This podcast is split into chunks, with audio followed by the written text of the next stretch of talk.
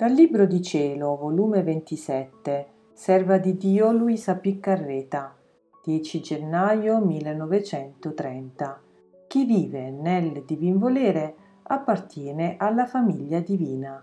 Diversità di appartenere a Dio, esempio di un regno. Chi vive in Dio e chi fuori di Dio. Mi sentivo, sebbene abbandonata, nel fiat divino, mi sentivo pure tutta annientata, ma tanto che mi vedevo più piccola d'un atomo e pensavo tra me come sono miserabile, piccola e insignificante. Ed il mio adorabile Gesù, irrompendo il mio pensiero, facendosi sentire e vedere, mi ha detto Figlia mia, o sei piccola o grande, appartieni alla nostra famiglia divina. Sei un membro di essa e ciò ti basta, anzi è tutto per te ed è la gloria e l'onore più grande che potresti possedere. Ed io, amore mio, tutti da te siamo usciti e tutti a te apparteniamo, quindi non meraviglia che ti appartengo. E Gesù, certo che tutti mi appartengono per vincoli di creazione, ma c'è gran differenza per chi mi appartiene non solo per vincoli di creazione, ma con vincolo di fusione di volontà, cioè che la mia e la sola ed unica volontà sua.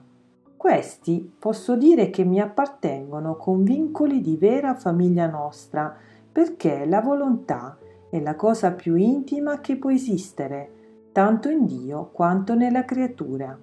È la parte essenziale della vita, è la dirigente, è la dominatrice che tiene virtù di vincolare con vincoli inseparabili Dio e la creatura e da questa inseparabilità si riconosce che appartiene alla nostra famiglia divina. Non succede questo dentro di un regno?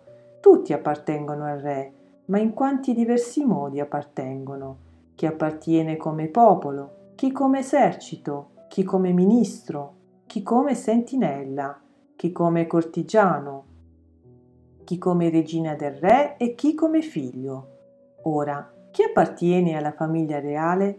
Il re, la regina e i figli. Tutto il resto del regno non possono dirsi che sono appartenenti alla famiglia reale, ma appartengono al regno, sono obbligati alla legge e alla sudditanza ed i ribelli si mettono in carcere. Quindi, ad onta che tutti ci appartengono, ma in quanti diversi modi, e solo chi vive nel nostro voler divino vive in mezzo a noi. Il nostro fiat divino c'è la porta del suo grembo di luce nell'intimo del nostro seno divino, né noi possiamo metterla fuori di noi. Per farlo dovremmo mettere il nostro voler divino fuori di noi, ciò che non possiamo fare né vogliamo fare. Anzi, siamo contenti di tenerla, di vezzeggiarla come nostro caro ricordo, quando il nostro amore rigurgitante uscì fuori la creazione che voleva che la creatura vivesse nella nostra eredità della divina volontà, che con i suoi innocenti sorrisi si trastullasse col suo creatore. E se ti vedi piccola, è l'amore esuberante del mio fiat, che tutto attenzione e gelosia sopra di te, che non ti concede un atto di tua volontà umana.